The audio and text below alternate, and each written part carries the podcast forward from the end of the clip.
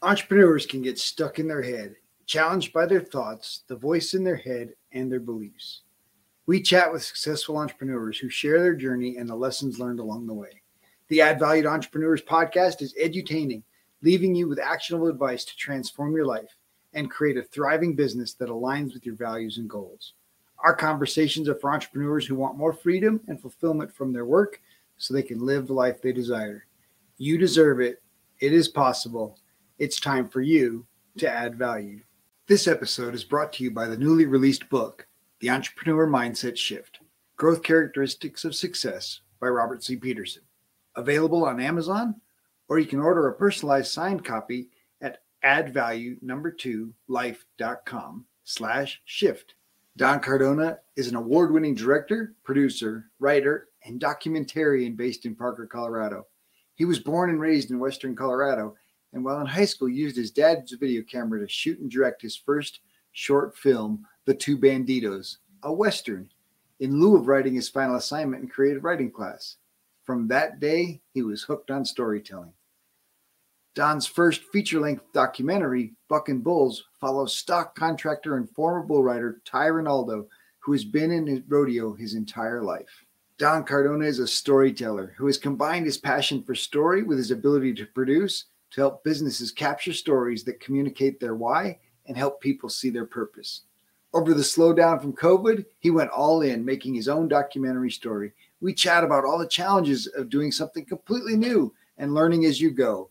He's winning awards and changing his business as he takes on new challenges. Don, thank you so much for joining me today. It's been a little while since we've seen each other, and I'm so glad to catch up and uh, so glad to be able to, to share your story and, and hear what's been going on thank you for having me and congratulations on your book release. Um, I was really excited to see that, you know, knowing you from networking back a couple years ago. So congratulations. Well, thank you. And uh, obviously, you're a video videographer, video storyteller. What I mean, it's because you're not just a video guy, right? I mean, yeah. you're a video storyteller. Uh, yeah. So how would you describe what you do? Uh, well, I think for my business, which is Cardona Creative, it's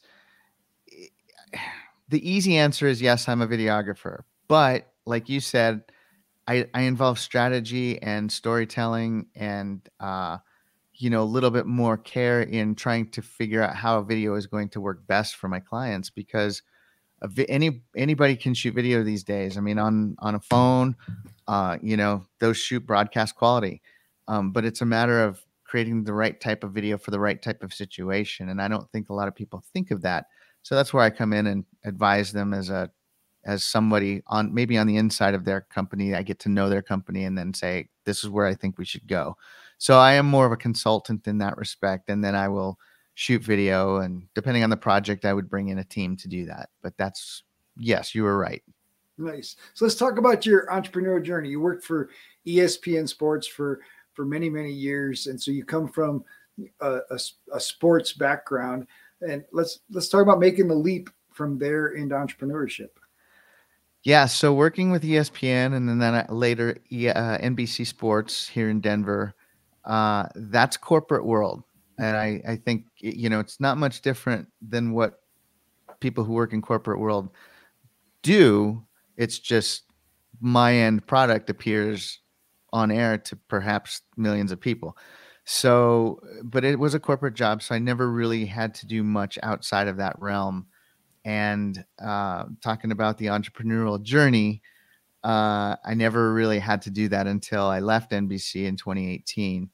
Um, I didn't know what I was going to do because the company relocated our Denver offices to Connecticut, and I wanted to stay here in my home state. So I was faced with a decision: get another job or try and make it in this entrepreneurial world. So it's been a a huge learning process for me and and not something that comes easy. And the biggest thing I think for me has been learning how to sell. Hmm. And and and kind of toot your own horn. That's that's not an easy thing for me to do.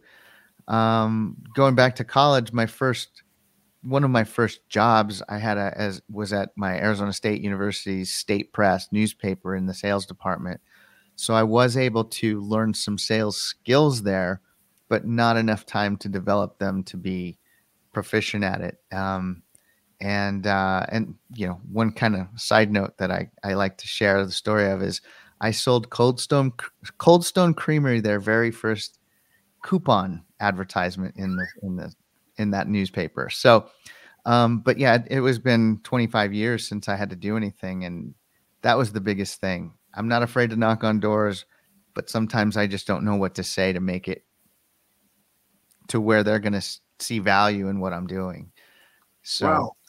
Well, thanks for for being super vulnerable in that. I know that you know in networking you've made some relationships, and I know that uh, I, have seen your end product for for solopreneurs that you know in their promotion materials and the things that they've created that you've helped them to create in promoting themselves. Um, and, and I understand the challenge of promoting yourself in, in the same way, and then being able to say, well, this this has this value because I can help you bring this, you know, bring this to your business and help you share your story. Um, so let's talk about story and, and the power of story and why why it's so important than, to have a, a story rather than just a, a video of what you do or a video of whatever promotion you're offering.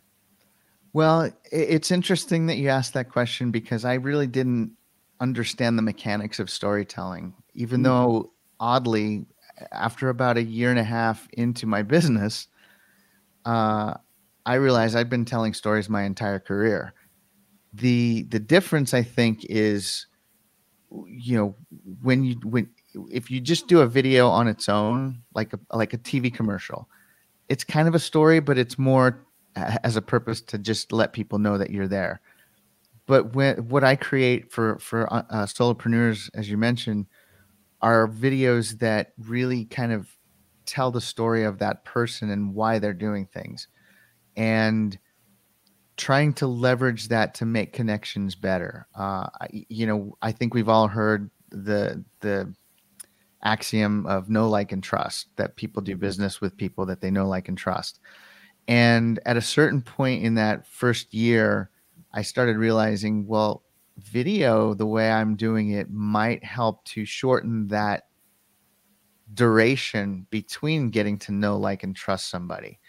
Uh, because, and especially after COVID, because people weren't going out and they're not able to go to networking meetings. And so, if, if we're able to con- connect and capture that person's or business's essence through a story, it's more effective than just saying, this is what I do, this is what I do, this is what I do, this is my feature, you know. And I think that that's kind of the mentality that it's been is list all your features. And you've heard this from the networking meetings that we've been in. People list their features, but if you're an insurance agent or a, a financial advisor, and there's ten others in the room saying the same thing, how are you different? So I'm hmm. looking for that differentiation, and then I build the story around that, and and it typically involves the why. Mm-hmm. And a lot of my clients don't know what their why is. They can say it, but they don't I don't think they truly believe it. So a lot of times I try to help them find that and then once I hear it in my pre-interview, then I work around that and build build something to that effect. Well, let's talk about the why and why why is that why so important? Because that's where people understand that you're a genuine person.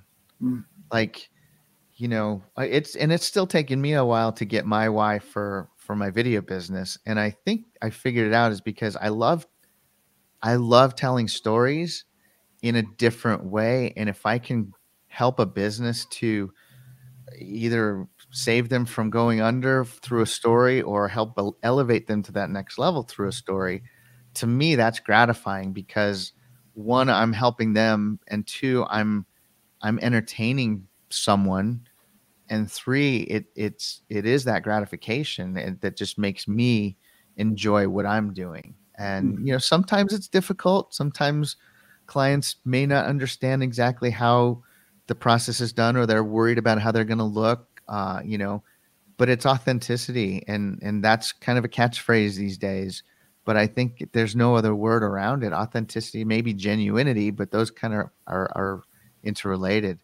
and um, and trying to find the why is actually kind of like uh, searching for Easter eggs sometimes. you know, it, it's it's fun to hear a, a person or a journey, uh, a person or a company's journey, maybe some of the struggles they've had, why they do things is it, it kind of connects people, I think. Well, and that's the differentiation, right? Especially, I mean, in in so many entrepreneurial spaces, there's multiple voices, right? Like I'm a coach coaching entrepreneurs in the personal development space, but you know, so is Tony Robbins, so is Dean Graziosi, so is so many big, big names. And and it'd be easy for me to say, well, they could just go listen to those guys. Right. But but the truth is there's an authenticity about how I approach personal development and and and my voice is different than than Tony Robbins and my experience is different than Tony Robbins and the way that that I can come alongside people is different than Tony Robbins but I have to be me and if sure. I try to be Tony Robbins right. just like if if you try to be you know some famous director and, and approach things you know like a Disney Pixar would would approach them that's not being authentic right and right and so authenticity is it's kind of a catchphrase, but it's it's so true that to be yourself, especially in video, especially in the content that you're putting out in the world, is so it's I think it's I think it's revolutionary, but I think it's also just vital. yeah, you know, and and uh, you know the authenticity part of it is is it is key these days. I think, I, and I think you know, from some of the other video groups that I'm a part of, we have a small community of like-minded people doing this. The one thing that struck out to me when I when I was developing this whole idea uh, with some of these people, you know, a lot of them were my mentors, but the 2018 or the 2008 crash, uh, the financial crash, really had people step back and say, okay, now I need to know where my money's going who I'm working with because a lot of people got scammed during that time. And it's very similar to now with the pandemic. Now you have to be careful what you're spending your money on and how you're doing it and who you're doing business with. It's it's repeating itself. And you know, there are videos for different purposes as I mentioned, TV commercials, there's you know, a lot of scripted stuff, but if you're the front person for that business or the spokesperson for that business, and you don't know how to read a teleprompter or if your memorization skills are not that great when you look at the camera or you address someone it's not it's it's going to feel inauthentic mm-hmm. and that's no fault of that person it's just it, it requires training or a natural ability and there's not that many people that have that so with my experience i feel uh, i can coach through that but i almost like to prefer doing uh, an interview and just capturing that in a natural way because that's when truly when when people truly are are being themselves. They mm-hmm. don't have to put that front on like you said and they don't have to be tony robbins. They can be themselves and i'm not going to make them look bad. I'm going to you know put all this together and try and make them to be again not eh, eh, the scripted stuff to me it has its purpose, but sometimes I feel it's it borderlines propaganda, right? And if people can cut through that and just say, "Hey, this is a real person. This is the struggles they had. This is why they started this business," and it could be a story as as compelling as I just got tired of getting messed messed with by these companies that were doing this. I have one client that uh, it, their industry is considered an ambulance chaser, mm-hmm. and and that's not a good industry to be because the perception right away is okay you're just out for the money. But they have a truly valuable business that if we just showed that to their potential clients that would make them understand that oh wow this is what i need you know? I hope i never need it but if i do that's where i need to go. That's who i want to be uh, working with and that's who i can trust. And that can come from a two or three minute video I think I've seen the video that you're actually talking about, and so I I understand the the, the idea of trying to communicate, you know, the, the value that we add, you know, but we're not the bad guy over here, and we're not the bad guy over here. We're actually we want to come alongside you, and right. and help you get what you deserve, without without sounding like you know the the crash and burn ambulance chasers. Right. Yeah. that's that's very challenging. I I like the interview idea. Obviously, being able to have authentic conversation and catch catch people saying their truth in in a, in the natural form. So well, and if you think about it, like we've all grown up with political ads, and mm. you know uh, everything's nice and sunny and and very polished and colorful, and and then this politician may get in office, and it's like, what happened to that guy, right? And so, I mean, that's an industry that I I don't know if I would ever want to. Well, them in the drug company ads, right? Like exactly, you know, and and so those are things that you know people when they're conditioned to see that might not recognize it but sometimes with certain people that it's like okay i don't know if i believe that because it's too polished right, right? there is when people are natural and they might they might stumble with their words or you know i try and cut out the ums and ahs but when they stumble but they're getting that point across in a in a influential way i think that to me is more effective than polishing it up and doing multiple takes and you know and, and it's much like filmmaking in a sense because with filmmaking you're trying to capture that real moment. And if you're putting your actors through multiple takes of one thing just to get something perfect it might work and people won't see it uh, you know won't notice it but that first take might be all you need and if there's you know again scripted things are a little bit different but uh, if you stumble uh, you know i don't think people are going to be as unforgiving than they used to be. Oh, absolutely. Well, and I think we've all spent the last two years on Zoom, and right.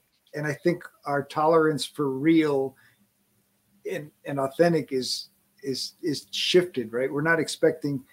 Obviously, when you step into a movie theater, you expect to accept a new reality for that two hour period of time. And if the filmmaker has done his job, you step into that Western or you step into that world for those two hours and, and you believe whatever reality they've created. Right. Um, even if it's even if it's still your town and your you know things you you know and you're familiar with, you accept this this new reality of of how this world works, right? And I mm-hmm. think that's the the challenge for filmmakers creating movies, creating those kind of scripted environments. But more and more on the business environment, I think there is room for for that, you know, um or that stumble over their words because they're coming from their heart. Or so I, I appreciate that you don't want to polish somebody up past past where they can reach, right? Where where you step into a room with them and wait, I just bought this program, but this isn't the same guy that that you yeah. know.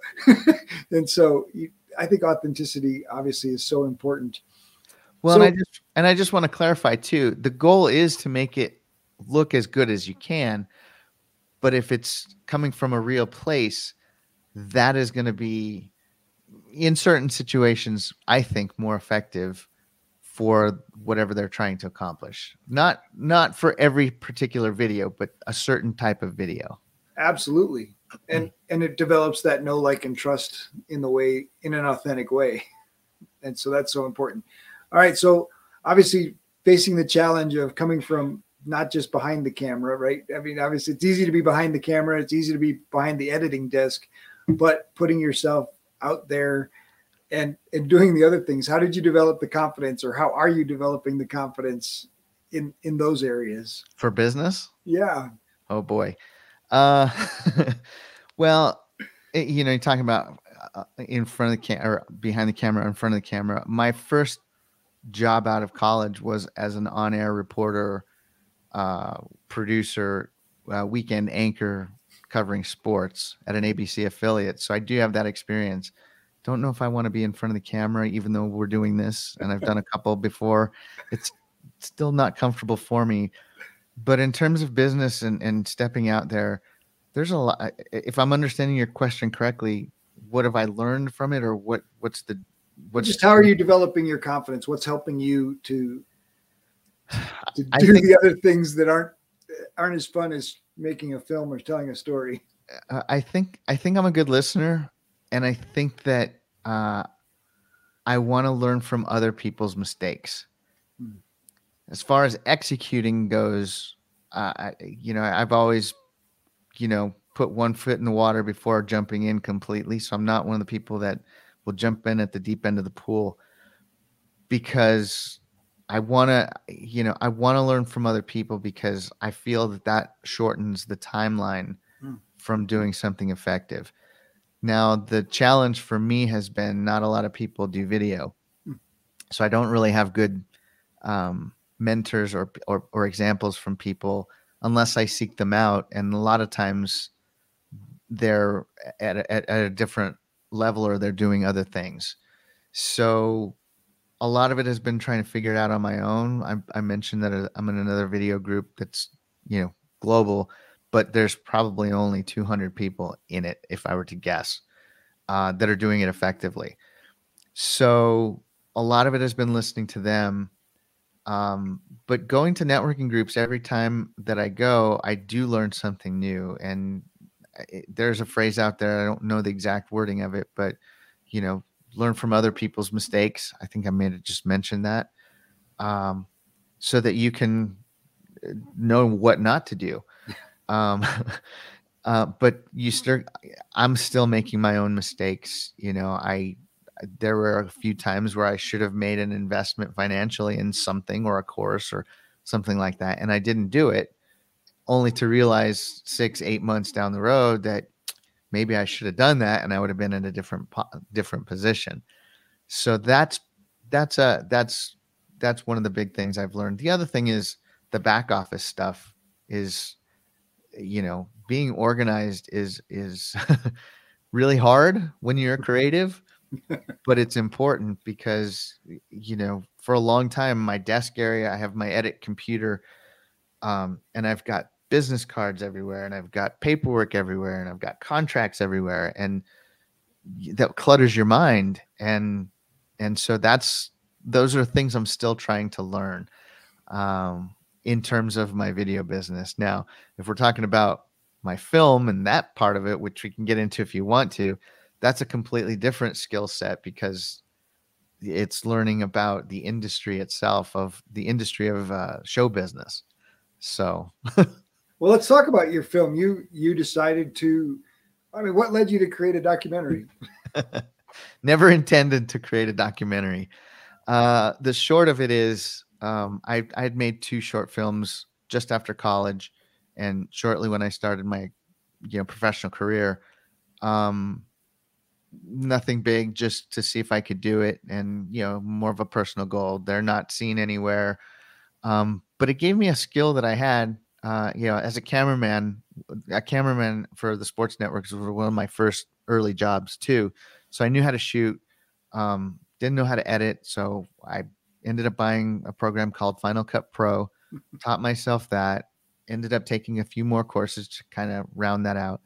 Um, and many years went by me covering uh, sports with the networks you know mlb nba nfl uh, with espn and then olympic sports with nbc i knew how to shape and direct a story you know covering live sports. And and, a quick pause here. I, I mentioned that i've been telling stories my entire career. My storytelling has been on the mic almost the micro level. Like so for an mlb baseball game you create a 10 second tease that's a story you know the, um, and then you get into your show and you you set up the storyline for this team and this team.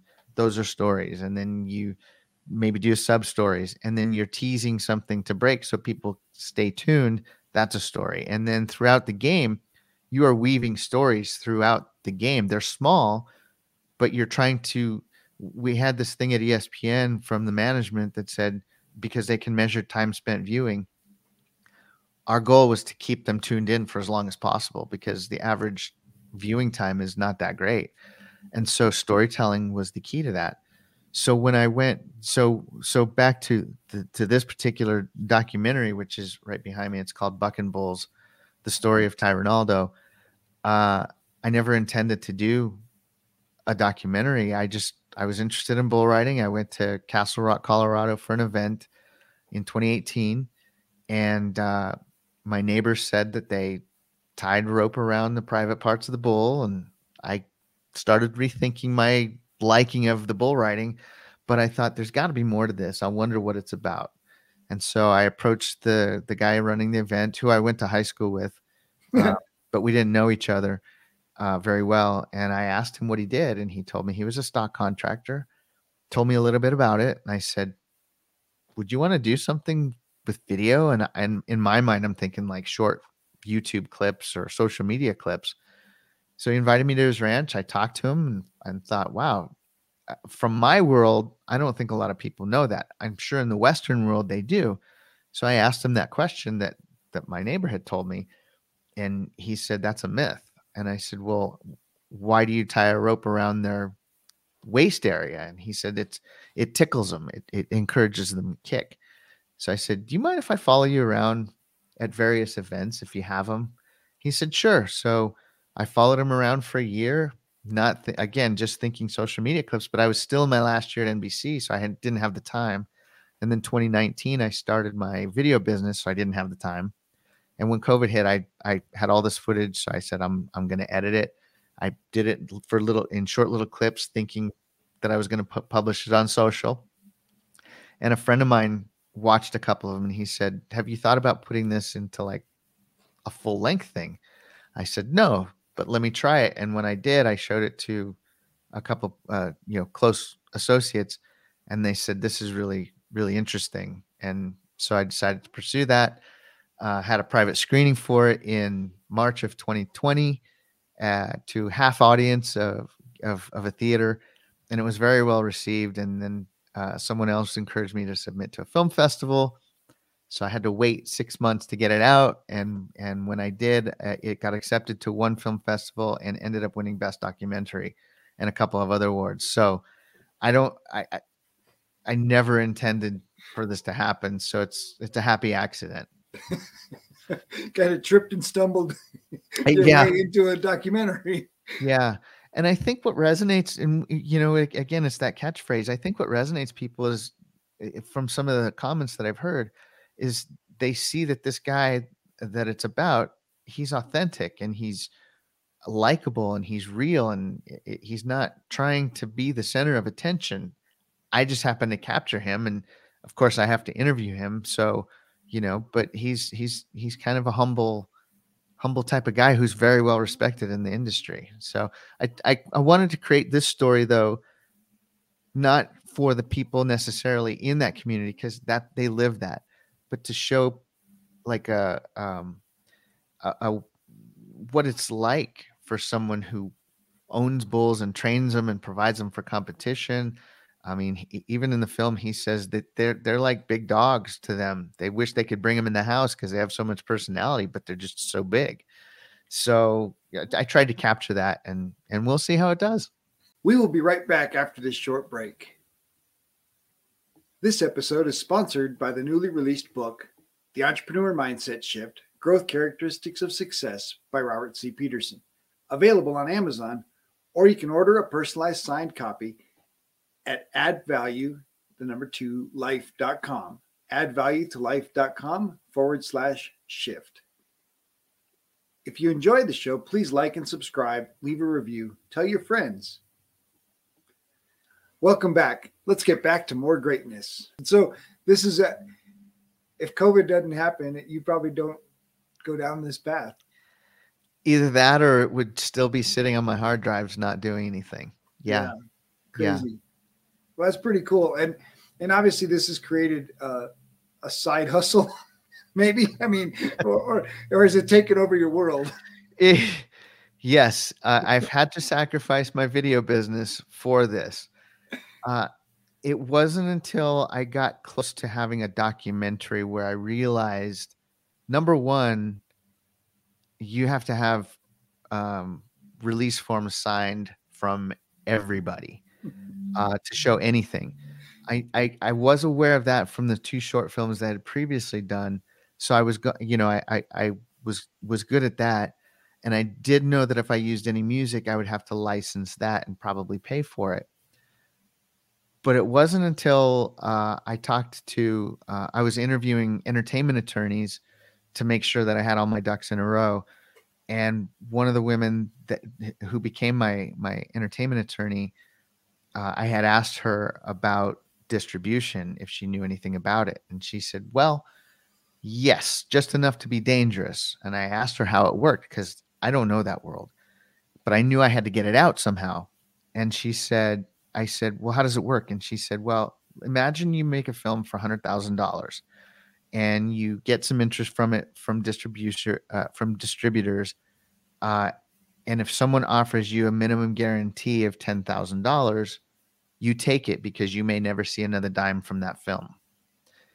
And I thought, what kind of business model is that? Like you're losing $90,000 on a film that you'll never, it didn't make sense. And so I got discouraged. I'm like, what am I spending my time on this for? Like, and so I, I nearly thought about, thought about abandoning the project but a week later i i thought you know youtube's got to have something so i did a quick search on self distribution for films and it opened up uh, a bunch of new avenues for me. And one podcast uh, i listened to the guy has a huge following uh, his name's alex ferrari if anybody's a filmmaker and is interested but he shows you the shark infested waters that is distribution and that world and how you can avoid certain things.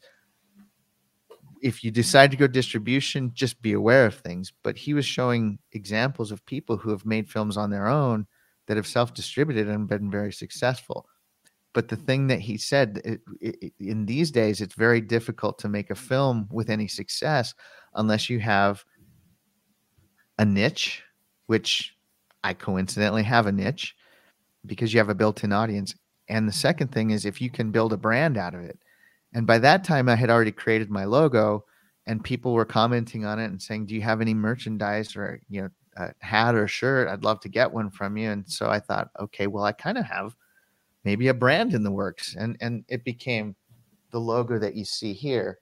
Um, and so I I've been listening to his podcast diligently and and eh, realized at that point and we talked about this just before we came on. It is a show business. It's not uh, show movie. It's it's a business, and the people who make the most money are the distributors.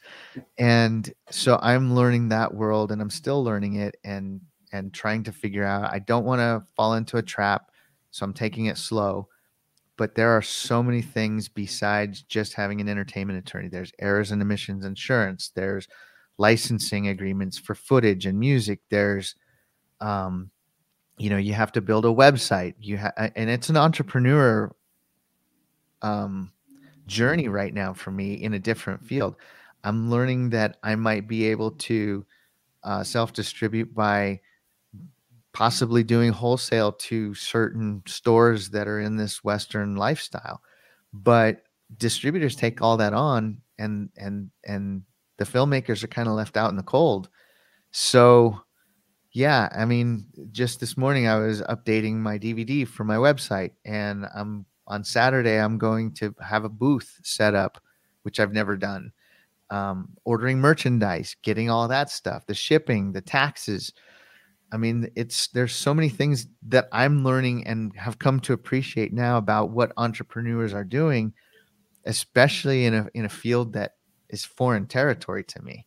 Like I don't have mentors like we talked about before that I can follow on this that are willing to to help me eh, help a filmmaker who has no money to be able to do this. So a lot of it's try it's going to be trial and error and and praying. nice. Well, let's talk about brand and the value of of adding a brand or having this film now become a brand and and what that brand can will do besides just having a film? Boy, if if I could pay somebody to give me the answer to that, I would. I, you know, it's this is literally jumping into the deep end of the pool. I think because I have no prior track record on creating a brand. I'm just hoping that uh, number one, that people enjoy the movie um, whether they purchase it or not, because I'm sure it'll be out there somewhere after it's out there, right? Um, just because of piracy. Uh, and that's another thing that I learned from that podcast is, you know, you create you can create a film that's that's great, and once you get it out there, someone's going to steal it and put it on there. So if you're able to build a brand out of something like that and merchandise or whatever the case may be, that is typically where an independent filmmaker will at least make their money back hopefully. Hmm. My my film wasn't a big budget so that shouldn't take too long. Of course, I don't want to speak too soon, but really creating a brand for me wasn't about me trying to monetize the films in as much as I want to provide people who are fans of bull riding something that they would want to wear and and be proud to wear. So I've created a few products that hopefully we'll do that, you know, obviously with my logo as as the as the main focus. Um and trying to emulate other brands that are out there as well. Uh, so it's it's a big question mark for me right now, Robert. I appreciate you asking, but I can't give you a great straight answer. I, I just I appreciate your honesty and I, I appreciate that it's interesting because some of these pieces you've just done it because it either you're emulating something or it's like, oh, I guess I got to do that next. um, and and right. figuring it out as you go. And so I appreciate your willingness just to keep on. Well, okay, that means I have to do this. Oh, oh, now that means I have to do this. and and I I think I think you're making great choices, and I think that that it's going to pay off for you. And so um, I think that's really cool. You mentioned mentors, like you've got a group of, of mentors, um, and you haven't been able to find a mentor in in this space. Uh, but it sounds like a space where there's room for you to become a mentor and and use this experience to to serve you know a film school or or others that are that, oh. that, can avoid these mistakes the challenges me, that you're you're creating yeah believe me i've i've thought about it because uh like i said the, j- even the smallest things like uh again I, I mentioned the wholesaling of some of my products. I don't know what to do with that. So you know 3 days ago i had this idea well maybe i don't have to sell all the videos myself which I'd love to do through my website, but or merchandise, but I don't know how to do that. And I know that, you know, from what I've heard, and the, the reason distributors are so successful is because they get them into the Walmarts and Targets and all that stuff. But that that that's a firewall to get into. You need to have connections, and I don't.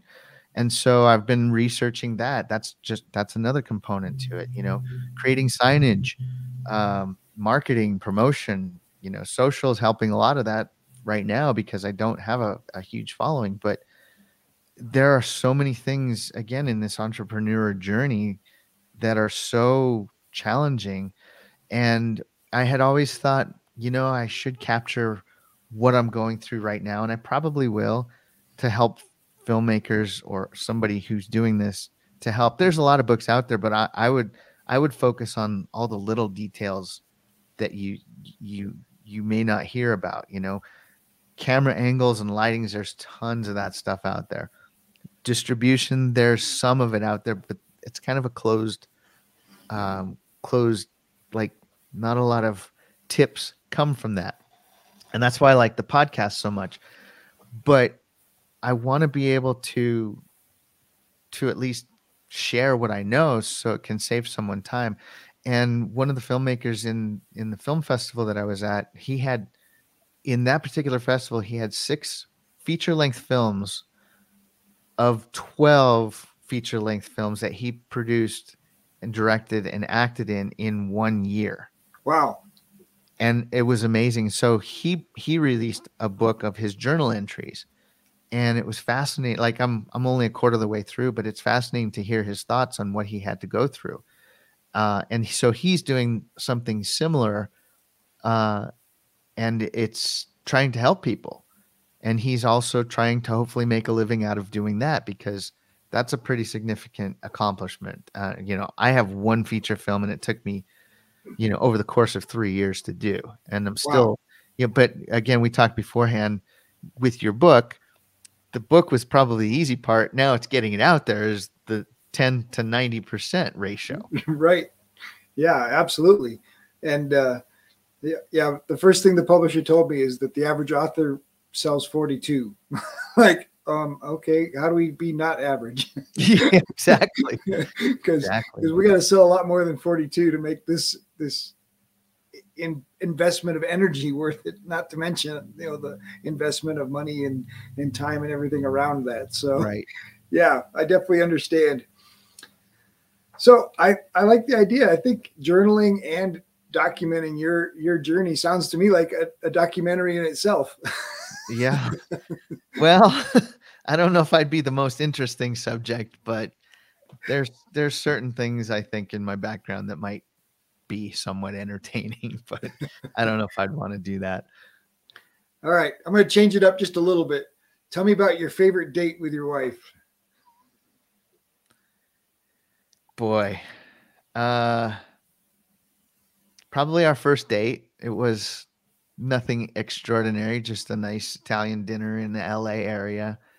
Um but you know, with my with my career, I was always traveling and on the road, so we really never had a chance to to do much of that. Plus having young kids, it was kind of difficult. Um so that would probably be the first and uh uh, there was something recent now I can't remember, but um yeah, that I'm I'm sorry, I have I No- can't answer that. No worries. So, what do you love to do in your free time? I know you got two boys, right? What do you? Uh boy girl. oh, I'm sorry. No, it's okay. um, two kids, and and uh, they're almost teenagers, right? Teenagers. Yeah, my son is 17 All right. and my daughter's 15. Uh senior Great ages, like driving and dating and all those fun things. uh driving, yes. Don't want to date right yet, but but yeah, they're great kids and um you know, hobbies it's really just been this, you know, that's been my passion project. I do like to sculpt with clay when I have the time and and but I haven't done that in a bit. Uh, and just enjoy watching sports and movies. nice. Maybe maybe we need to have some some clay time plugged into the schedule just so you just to just to shut down, right? Yeah, exactly. So obviously, you don't really know the impact of of making the film yet, right? I mean, obviously, it's it's changed. What what has it changed? What what what has the impact been up to this point for you as an entrepreneur? Well, first of all, accomplishing it. Mm. I, I, there's not that many people that I'm aware of that can produce, direct, shoot, edit, self distribute, finance, uh, all those things that go into filmmaking by themselves. And I did that at a certain point in shooting. I, I well, not in shooting. After I was done with all of the shooting, before I realized I was making a documentary, um, I think it was once I talked to my attorney, I I had a thought. I wonder how much of this I can do on my own. Obviously, except for legal, and I'm having a little bit of help for digital promotion and things from one of the people we may have uh, relationships with. Um, so really, it's it's become now a challenge to see how much I can do, and maybe be able to share that. But uh, but uh, you know, it's it's something that I don't know how well it's going to go. I'm hoping for the best. And you know, but really it's it's trying to identify that the right audience for it at least to get it traction. And, and then hopefully we'll it'll it'll take off from there. Some of the people that have seen it that uh, had no idea about the community. Uh, one woman called me uh, who attended the private screening and said, that and it was really complimentary. She said it's not a movie i would have ever gone and saw on my own if i didn't know you. And she said but you completely changed my perception on animal abuse. She's Wow. like i thought i thought these bulls were mistreated and she said and you completely changed my mind. And then another person who's an attorney told me that he was uh, he, he said this this film is important and i didn't know what he meant by that but he said this film is about becoming a man and and facing adversity and uh, different comments. And so i wasn't expecting those kinds of things. I I was just setting, setting out to entertain you know like any filmmaker does. And and so to hear those things, that's been the biggest surprise I think for me is not realizing that I was able to tell a compelling story. And especially because as we talked about a little bit before, I, I never intended to put it in a film festival and never intended to get accepted to a film festival. And when I was accepted, I never expected to win anything. And I ended up beating out some really high quality films and and and I don't take that as like a competition. I just take it as people really valued Ty's story and and all the things that he does. And you know he provided the story I just shaped it into what it was. And so you know he deserves just as much as credit I mm-hmm. guess than I than I do. But you know right. Well and that's that's the that's part of the challenge. So you mentioned if it all goes well what is what does going well look like I mean seriously what what do you envision oh, going well? Put it out there yeah. tell, tell the universe what you expect. To create that brand and to have people you know respect the western sports. Uh you know they're they're getting a bad rap recently. And again when i started this i never i didn't know anything about it. So i didn't have a judgment one way or the other on on how these animals were treated or you know but if you think about it the pbr many people know what the pbr is those are at they're athletes and they are massive and they're strong and they're powerful and they are expensive. So they're not, they're not going to abuse them. them. No, right. because if they abuse them, they're going to be hurt and they're not going to perform. And so that was the biggest, one of the biggest surprises for me on this. But I think I've become kind of an accidental ambassador, as I've said a couple of times. I never thought that I would, I would do this but now I feel like the Western community is accepting me, and not that I was trying to be accepted. I just, you know, I just, I just wanted to be show a part of it, and so I, you know, I would like to build a brand out of it to be able to help where I can in certain areas. Um, you know, I'd like to be financially uh, somewhat independent from this. I don't need to be rich and wealthy. Uh, that doesn't give me happiness, but um, I would like for it to to catch on as as as a major brand if if that's possible, and if and if I can do that through this film, you know, showing people about it, then even even better. But uh, yeah, you cornered me. I didn't expect this question, and so well, so I appreciate it. I first of all, I love that it all started with a question right? I mean, it yeah, it all started with curiosity, and rather than make assumptions or rather than accept somebody else's assumptions as true, you went and asked the question, well, what what are you doing? What how is this working?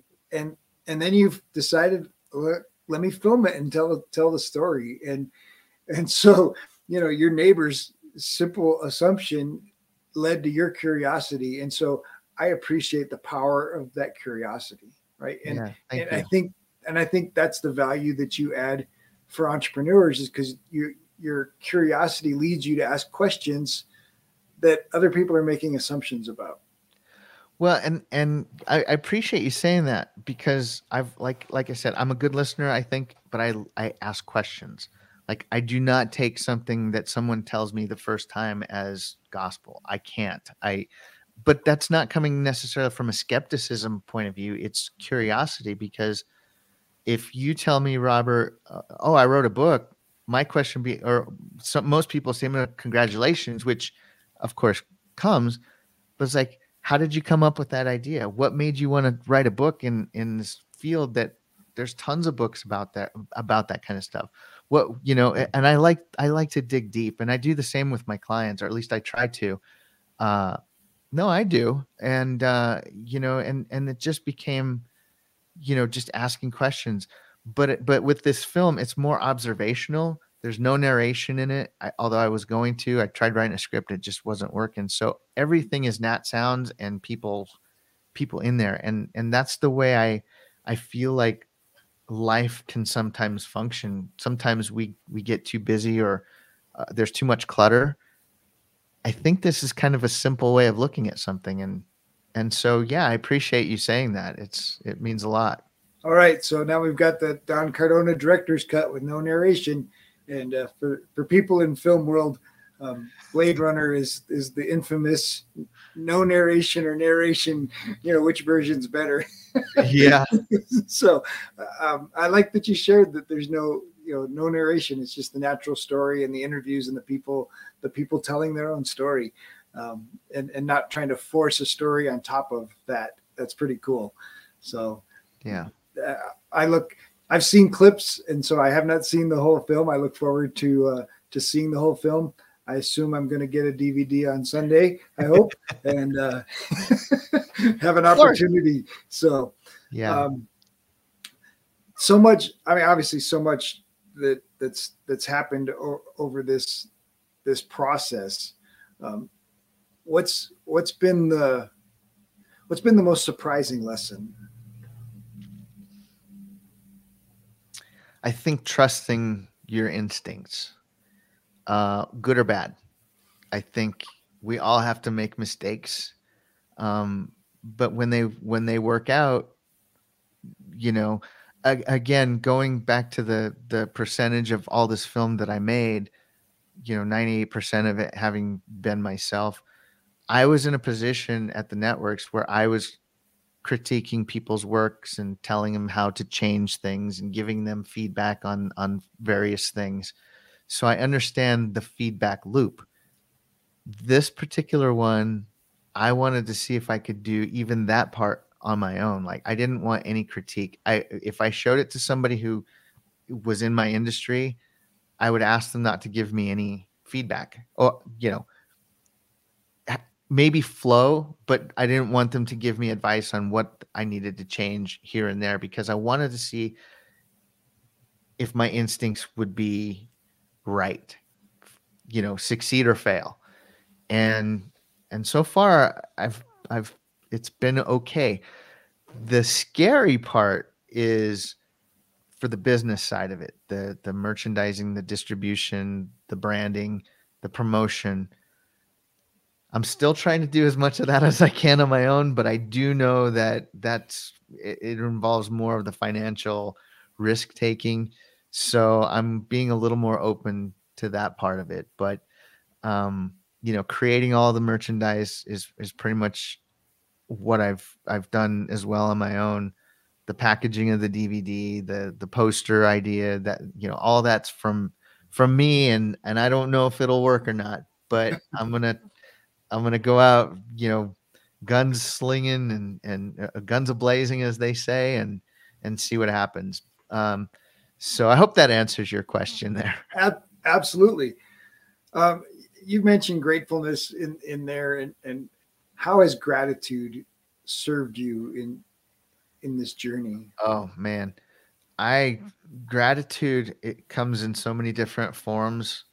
I'm grateful that I had a job at you know that provided me the ability to or a career that provided me the ability to to be in the position I'm in. I'm grateful for my family's patience. You know my son eh, you know what three years ago he was 14 and he was he was actually when i would create so i take a little bit of back of what, what i just said. I would create something on the timeline a scene and i would show him at 14 and just say hey what do you think and he'd say i don't like this it doesn't uh, and and or yeah it's really good and i'd go make adjustments based on that but he didn't really make the changes. He just said uh, it's not working, and my wife did the same. And and so you know, I'm grateful for them. I'm grateful for all my family who's supported me.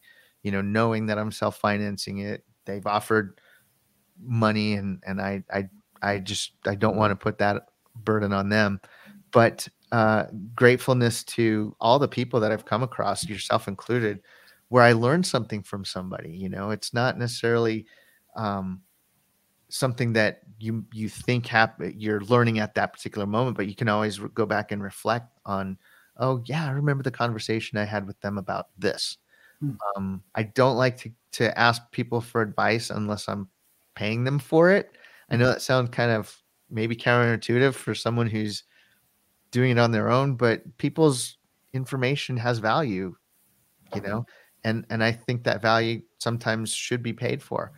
Um, I've done a couple of trades with people, but um, so I'm grateful for those people who've who've done that with me, and um, but I, you know, it's it's still a work in progress. Aren't we all? yes. yeah, I mean, and that's really what life is about. The journey is about is the journey, right? There there is no destination. There's no place for us to stop and land and, you know, I mean, obviously temporarily we can jump on a beach and sit in a lawn chair for a week, but but otherwise you're still there's still the journey. And and I think finding joy in the journey is really the important part. If you're not enjoying the editing and the piecing together and the the things and even exploring the internet and trying to find out how do I do this or how do I do that. If you're not enjoying that part of this, yeah, then guess what? You probably have to do something else because that's going to be 90% of the work. Well, and uh, you know, the passion for that definitely is something that fuels. I, I read a uh, an article recently.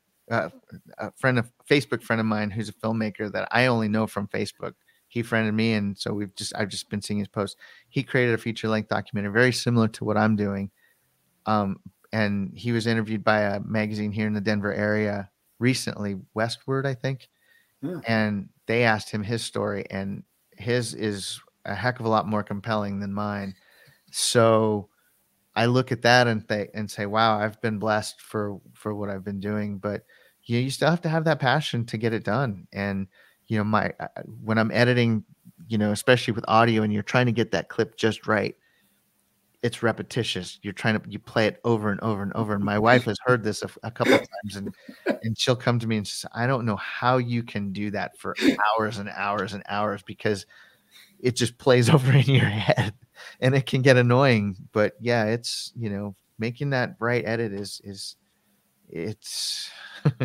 it can be exhausting, but you know, it's it's so far everything that I've been doing has been worth it. I wouldn't change a thing. Nice. All right. So this one's going to be a little challenging probably, but what's what's the big dream for me? For Don Cardona, yeah. to pay it forward. Mm. Uh to help people where I can. Um I've always been a helper, a connector. I like to connect people. Um, but again, I, I think I said it earlier. You know, I think hopefully, you know, most people think this is to be just financially independent because if you are financially independent, you can help other people, whether it's monetarily or your time or, you know, advice. Uh, um, that's that's not a, an easy thing for for people to accomplish. I don't. I'm I don't desire to have millions and millions and millions of dollars, you know, be a billionaire.